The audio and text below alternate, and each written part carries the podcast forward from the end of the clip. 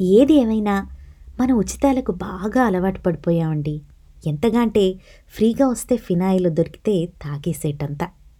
మనకన్నీ తేరగా రావాలి. మన కోరికలు ఎలా ఉంటాయంటే ఒక విద్యార్థి అనుకుంటాట దేవుడా నన్ను మంచి మార్కులతో పాస్ చేయించవా ప్లీజ్? అని కోరుకుంటాట. పాస్ చేయించడం భగవంతుడికి అప్పగిచ్చేశావు.